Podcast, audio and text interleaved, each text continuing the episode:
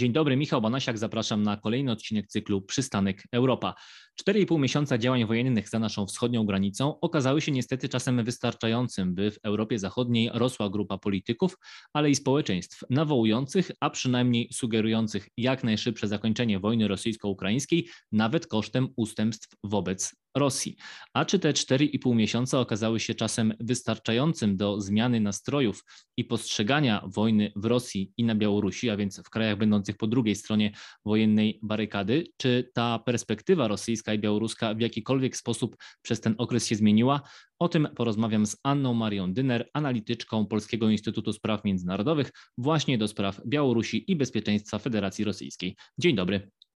Dzień dobry. Zapytam wobec tego na początek tak, 4,5 miesiąca to dla Europy Zachodniej było mm, wystarczającym czasem, żeby ta wojna spowszedniała, a czy to okazało się wystarczającym czasem, żeby społeczeństwa rosyjskie i białoruskie, przede wszystkim rosyjskie, przestały wierzyć w te narracje o specjalnej operacji wojskowej? Czy te 4,5 miesiąca mniejszych bądź większych sankcji okazały się wystarczającym czasem, żeby Rosjanom zakołatało w głowach, że to chyba nie do końca jest tak, jak próbuje nam wmówić nasza propaganda? Niestety muszę Pana zmartwić, to znaczy e, tym Rosjanom, którym przyszła do głowy taka myśl, że coś jest nie tak z tą specjalną operacją wojskową, jak to jest przedstawiane przez rosyjskie media, to raczej były osoby, które bardzo szybko doszły do takich wniosków i dość szybko na przykład postanowiły zmienić miejsce zamieszkania. To zresztą się udaje, dlatego że warto zwrócić uwagę, że władze rosyjskie prowadzą politykę może nie tyle nie zachęcania, bo aż tak to bym tego nie nazwała, ale e, ułatwiania czy e, nie stawiania przeszkód we wyjazdach tym osobom, które sobie tego życzą. Zresztą z perspektywy władz rosyjskich e, to jest bardzo dobry krok, dlatego że pozbawiają się tym samym tych środowisk, które mogłyby stać się zaczynem protestów, więc to jest to jeden element. Drugi element, jeżeli spojrzymy na dane sondażowe Niezależnego Centrum Lewady, ale też e, państwowego e, WCIOM-u, to zwrócimy uwagę, to można zwrócić uwagę, że poparcie dla Władimira Putina i poparcie dla tej specjalnej operacji wojskowej jest ciągle w Rosji wysokie.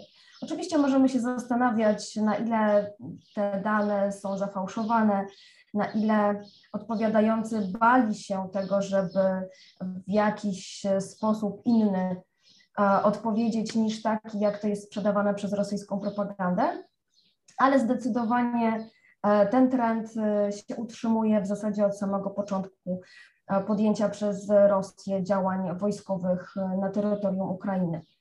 A więc to jest drugi element. Trzeci element, 4,5 miesiąca sankcji to jest jeszcze zbyt krótko, żeby faktycznie wszyscy Rosjanie byli w stanie je odczuć. Trzeba też zwrócić uwagę, że rosyjska propaganda działa bardzo sprawnie. Na razie jeszcze nie ma, nazwijmy to umownie, wojny pomiędzy telewizorem a lodówką. Oczywiście ceny wielu dóbr poszły do góry, ale znów przede wszystkim, jeśli kogokolwiek to troszkę dotyka, to raczej klasę średnią wielkomiejską, niekoniecznie tych, którzy żyją w głębi Rosji. I stąd też e, raczej ci, którzy żyją w głębi Rosji, oni paradoksalnie są najmniej narażeni na sankcje właśnie ze względu na um, sposób funkcjonowania tego, tego państwa, ze względu na charakterystykę tych regionów, zwłaszcza Dalekiego Wschodu rosyjskiego. Oczywiście sankcje będą miały znaczenie. To nie jest tak, żeby ktoś zaraz nie pomyślał, że one są kompletnie bez sensu. One mają znaczenie, one mają znaczenie zwłaszcza e, w zakresie węglowodorów. Po pierwsze, dla państw Europy Zachodniej jest to uniezależnianie się od rosyjskiego gazu i ropy, a po drugie jest to odcinanie źródła dochodów dla Federacji Rosyjskiej, a warto zwrócić uwagę na to, że przez lata to między innymi z tych dochodów, a w zasadzie przede wszystkim z tych dochodów Rosjanie sponsorowali swoje siły zbrojne i je przezbrajali, więc tak e, poniekąd to my żeśmy sfinansowali część tych systemów, które teraz walczy na Ukrainie, co jest dość smutną konstatacją. No i oczywiście bardzo istotne są te sankcje, które są związane z nowoczesnymi technologiami, z tym wszystkim, co utrudni Rosji powrót e, do normalnego funkcjonowania przemysłów zbrojeniowych, przede wszystkim przemysłu zbrojeniowego. Dlaczego? No oczywiście wersje są różne, ile Rosji zajmie odbudowanie swojego potencjału militarnego, biorąc pod uwagę dość duże straty jednak, jakie to państwo ponosi w trakcie wojny na Ukrainie.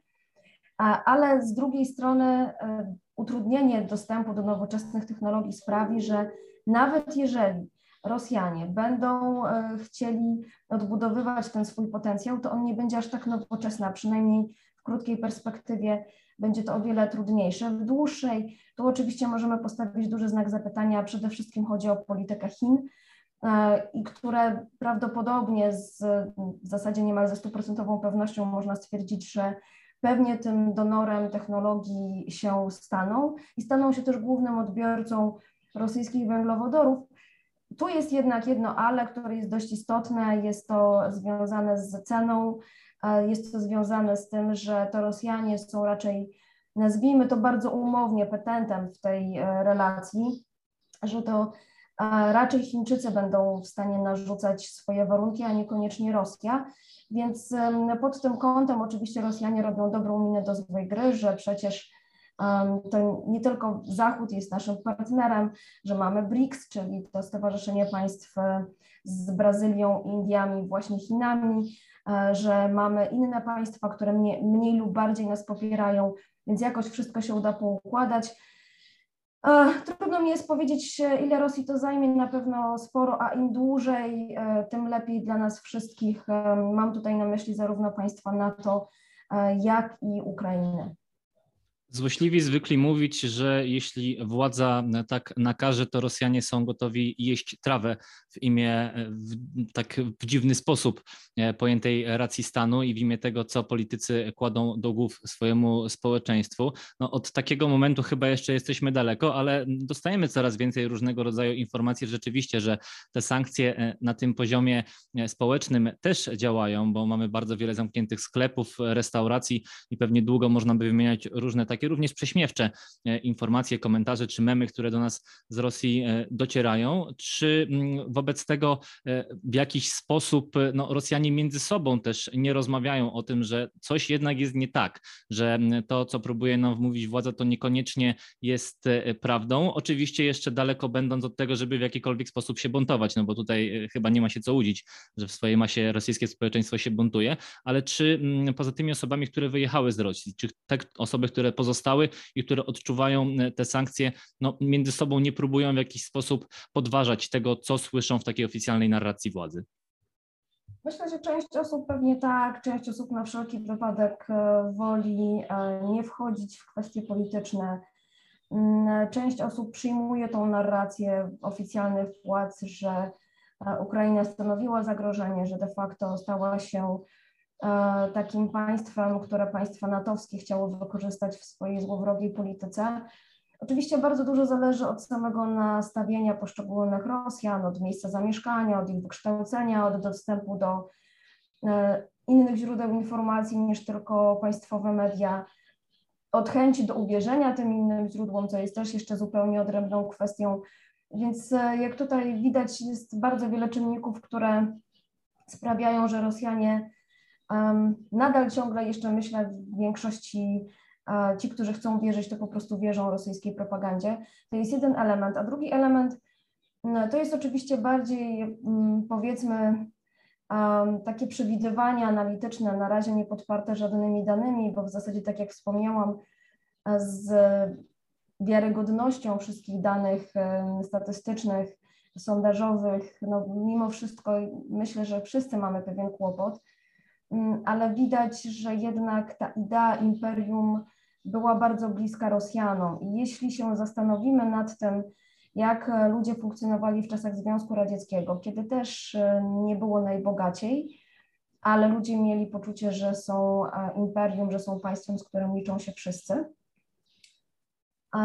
to jestem przekonana, że ta duma właśnie z tego, że e, nas Rosji, my Rosjanie jesteśmy e, silną potęgą militarną, bo przecież taki przekaz jest e, widoczny w mediach rosyjskich, że to jest e, coś, w co ludzie przynajmniej chcą wierzyć, tak? To znaczy, czy wierzą, czy nie, to jest odrębna kwestia, ale chcą w to wierzyć, bo zawsze to dobrze być imperium i państwem, z którymi z którym liczą się inni najważniejsi na tym świecie. Zapytam wobec tego o społeczeństwo białoruskie, bo wiemy, że na początku, jeszcze w lutym, było mnóstwo obaw o to, że wojska białoruskie także do tej wojny dołączą. Minęły 4,5 miesiąca i na szczęście tak się nie stało. To na początku mm, w takich kwestiach militarnych, czy wciąż takie ryzyko istnieje, że Białorusini do tej wojny się włączą? Mam na myśli zbrojne siły Białorusi. Minimalnie oczywiście takie ryzyko istnieje, ale jednak cały czas uważam, że ze względu na stanowisko społeczeństwa białoruskiego, ze względu na stanowisko nawet e, samej generalicji sił zbrojnych Białorusi, Łukaszenka zdaje sobie sprawę, że mogłaby być to jedna z ostatnich decyzji, którą podjąłby jako osoba, która sprawuje funkcję e, prezydenta Białorusi. Tu jeszcze bardziej w białoruskim przypadku niż w przypadku Rosji mamy utrudniony dostęp do e, danych statystycznych, do badań socjologicznych. Niemniej większość badań, które się ukazało, oczywiście tutaj też bierzemy poprawkę na ich metodologię, wskazywała, że znakomita większość, nawet 95% obywateli Białorusi, e, którzy zostali odpytani w takim sondażu, byli przeciwni udziałowi tego państwa w wojnie na Ukrainie. I podejrzewam, że faktycznie to może być tak olbrzymia większość, dlatego że e, Białoruś jako, Białorusini jako społeczeństwo zawsze byli antywojenni. W tym państwie bardzo żywe jest też wspomnienie po czasach Wielkiej Wojny Ojczyźnianej, dużo bardziej żywe na przykład aniżeli w Polsce. Mm, I to poczucie straty jest też bardzo wyraźne, więc y, Łukaszenka to wykorzystywał przez lata, mówiąc, że nasza chata z kraja, że nasi chłopcy za granicą ginąć nie będą. I w zasadzie faktycznie poza jedną misją wojskową, no i teraz y, tą interwencją OUBZ, z którą, y, którą pamiętamy z początku tego roku, w zasadzie siły białoruskie nie walczyły nigdzie poza granicami swojego państwa. Mówię oczywiście o czasach współczesnych i współczesnej Białorusi. E, więc e, też z wojskowego punktu widzenia e, prawda jest taka, że Białorusinom, białoruskim siłom zbrojnym byłoby bardzo trudno być, nazwijmy to, wartością dodaną umownie do tego, co prezentują siły zbrojne Federacji Rosyjskiej. Ja też podejrzewam, że generalicja, która być może na samym początku tego konfliktu, tej odsłony konfliktu, była skora ruszać na Kijów, jak zobaczyli, co się stało, jak bardzo łatwym celem stały się przecież o wiele lepiej wyszkolone i uzbrojone jednostki rosyjskie, tak doszli do wniosku, że niekoniecznie chcą być przysłowiową kaczką na polowaniu, że to chyba nie tak. Po drugie, myślę, że oni też mieli odsłuch, jeśli chodzi o morale wojsk białoruskich które jako żywo też ci żołnierze nie rwali się do walki ze stroną ukraińską, bały bardzo duże obawy, że na przykład jednostki białoruskie, które zostałyby wysłane na Ukrainę, w zasadzie tuż przy przekroczeniu granicy wiesiłyby co najmniej białą flagę, o ile by nawet niektórzy nie przeszli na stronę Ukrainy. A więc to jest e, ten jeden element. Oczywiście, dlaczego powiedziałam, że to ryzyko ciągle istnieje? Bo nie możemy wykluczyć, że nastąpi jakiś taki moment, gdzie na przykład rosyjska presja na Białoruś będzie bardzo duża, choć śmiem twierdzić, że Łukaszenka będzie w stanie to wyperswadować rosyjskim władzom, wskazując właśnie na ten czynnik społeczny, że może lepiej nie, że może lepiej, żeby Białoruś ciągle pełniła funkcję taką, jaką pełniła, zwłaszcza w pierwszych tygodniach wojny czyli zaplecza tyłowego i miejsca takiego zabezpieczenia funkcjonowania e, jednostek rosyjskich, co zresztą może mieć miejsce ze względu na mm, utworzenie, czy w zasadzie anonsowanie utworzenia południowego dowództwa operacyjnego. ale myślę, że jednak Białoruś, białoruskie władze będą do ostatka unikały bezpośredniego zaangażowania swoich sił zbrojnych e, w tę wojnę bo też w zasadzie no, to nie jest, oczywiście Łukaszenka twierdzi, że to jest też ich wojna, ale tak naprawdę myślę, że na Białorusi jest dość duże zrozumienie, że to jednak nie jest wojna, wojna białoruska. W ostatnim czasie mieliśmy szczyt NATO, na którym padło wiele historycznych deklaracji. Podjęto też pewne decyzje, między innymi o akcesji Szwecji i Finlandii do sojuszu, o wzmocnieniu wschodniej flanki, o stałej obecności amerykańskich żołnierzy i jeszcze takich kilka ważnych decyzji można by wymienić. No i wiemy też, że w tej koncepcji strategicznej sojuszu bardzo wyraźnie wskazano Rosję jako e, zagrożenie. Wiemy, że tutaj jest zgoda, jeśli chodzi o NATO. A jak te koncepcje i te postanowienia na szczycie w Madrycie zostały zostały odebrane w samej Rosji. Jak to jest komentowane przez rosyjskich polityków i rosyjskie media? Ja bym powiedziała tak, zadziwiająca cisza, to znaczy jak na czasami różne, z pozoru dużo bardziej błahe wydarzenia na Zachodzie, które stają się przedmiotem licznych komentarzy, to szczyt NATO nie stał się przyczynkiem do powiedzmy zmasowanego hejtu e, skierowanego w stronę NATO i w stronę państw zachodnich. Niemniej e, to nie znaczy, że ta cisza nie jest złowieszcza. Ona jest złowieszcza. Oczywiście, że w Moskwie chyba jeszcze bardziej się przejęli, aniżeli na to wskazuje właśnie ta stonowana reakcja, bo w zasadzie e, Władimir Putin stwierdził, że no Szwecja i Finlandia tak, są suwerennymi państwami, mają prawo do wstąpienia do sojuszu, no ale oczywiście wcześniej Rosja nie miała z tymi państwami żadnych sporów, żadnych problemów, e, no to teraz tych sporów i problemów można się spodziewać. Mniej więcej w tym samym duchu no, powiedziało się kilku dosłownie polityków, którzy w ogóle zabrali głos E, na tematy związane z um, sojuszem, ale w zasadzie tak naprawdę główna narracja, która wybrzmiała, brzmiała po prostu NATO nadal się zbroi, tak jak mówiliśmy od samego początku. NATO jest sojuszem, który w zamyśle jest sojuszem ofensywnym i my przedsięwziemy kroki, które będą się miały temu przeciwstawić.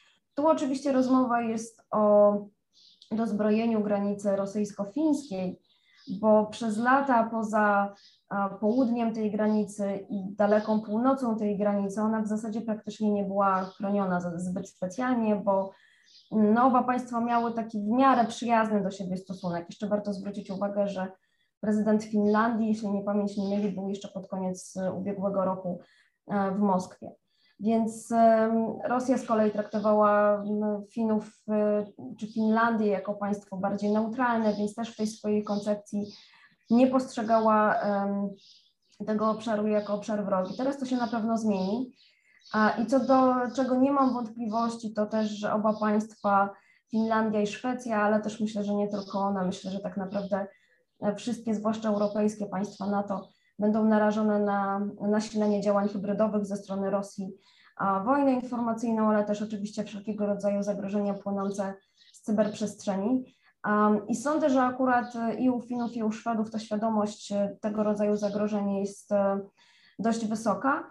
Natomiast no, oczywiście wszyscy prześmiewczo mówią, że faktycznie Rosja nie chciała rozszerzenia sojuszu, sojusz się rozszerzył. Putin to oczywiście skomentował, że kwestia Szwecji i Finlandii to nie jest to samo co Ukraina dla nich. No i w zasadzie tak, miał rację, bo z punktu widzenia imperialnego to no jeszcze powiedzmy Finlandia owszem była częścią Imperium Rosyjskiego, ale Szwecja absolutnie nie. Więc jakby to jest zmiana pewnego paradygmatu myślenia. Natomiast y, myślę, że Rosjanie oczywiście będą się do tego przygotowywać i oni sobie zdają sprawę z tego, że Morze Bałtyckie w zasadzie staje się morzem wewnętrznym państw natowskich, że e, NATO będzie miało dużo większe możliwości, żeby blokować na przykład obwód kaliningradzki, czy dojście do portów w Zatoce Fińskiej, do rosyjskich portów. Tutaj przede wszystkim jest Petersburg, ale też Ustługa, która jest dość istotna e, z punktu widzenia e, import, importu i eksportu dóbr różnych, tak, w tym węglowodorów, ale też innych, innych rzeczy.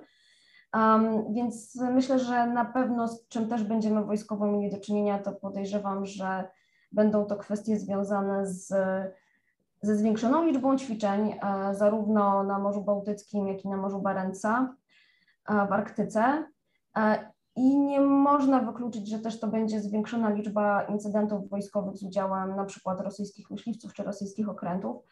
Um, takiego delikatnego gryzienia po kostkach, tak bym to określiła co zresztą Rosjanie uskuteczniali już od dawna, zwłaszcza wobec państw wschodniej flanki.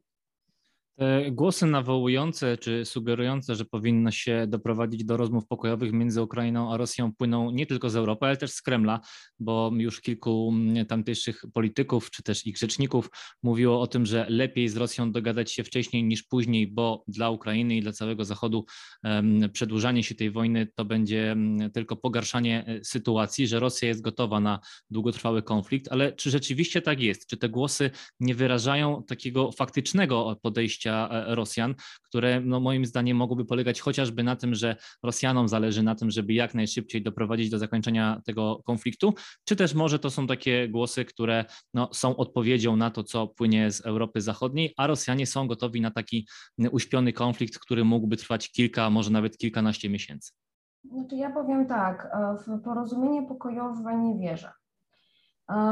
Nawet z punktu widzenia deklaracji rosyjskich, po prostu są tylko, tylko deklaracje, a poza wszystkim tak naprawdę w tym wszystkim to władze Ukrainy i Ukraina powinna decydować, czy i kiedy chce przystąpić do negocjacji z Federacją Rosyjską, na jakich warunkach i w jakich okolicznościach. Do tego czasu w zasadzie, żeby Ukraina była w jak najlepszej pozycji, państwa zachodnie powinny zrobić wszystko, żeby ją wspierać wojskowo, finansowo, um, społecznie, pod każdym możliwym kątem. No I to władze w Kijowie są tymi, które powinny decydować o tym, czy i kiedy negocjować. Oczywiście, że są głosy w Europie Zachodniej, są głosy w Rosji, które mówią o tej konieczności dogadywania się, tylko no właśnie, co może zaproponować Rosja, że te cztery obwody, których albo w całości, albo większość kontroluje, staną się częścią Federacji Rosyjskiej i co mają zrobić z tym władze w Kijowie? Czy to będzie gwarancja, nawet jeżeli byśmy sobie wyobrazili, że Kijów by chciał się z tym zgodzić, no czy to będzie gwarancja tego, że Rosja nie przesunie się ani o pięć ziemi dalej? No też nie podejrzewam, bo sądzę, że te imperialne apetyty zostały rozbudzone i cały czas mamy do czynienia z rosyjską retoryką mówiącą o kwestii e, denazyfikacji i demilitaryzacji państwa ukraińskiego. A w tym momencie, jeżeli doszłoby do jakichkolwiek negocjacji, to Rosjanie byliby mimo wszystko na uprzywilejowanej pozycji. Więc osobiście też z moralnego punktu widzenia uważam, że sugerowanie, że takie negocjacje powinny mieć miejsce, no normalnie jest nie na miejscu. I tak jak wspomniałam, e, to prezydent Załęski, ukraiński rząd to oni są jedynymi, którzy też idąc za głosem własnego społeczeństwa na przykład i myślenia o tym, co jest najlepsze dla państwa ukraińskiego, mogą zdecydować, czy i na jakich warunkach usiąść do stołu rozmów z Rosją i na jakich warunkach, czy w jakikolwiek sposób zaakceptować to, co Rosja będzie chciała im zaproponować. Bardzo serdecznie dziękuję. Gościem dzisiejszego odcinka Przystanka Europa była Anna Maria Dyner, analityczka Polskiego Instytutu Spraw Międzynarodowych do spraw Białorusi i Bezpieczeństwa Federacji Rosyjskiej. Dziękuję.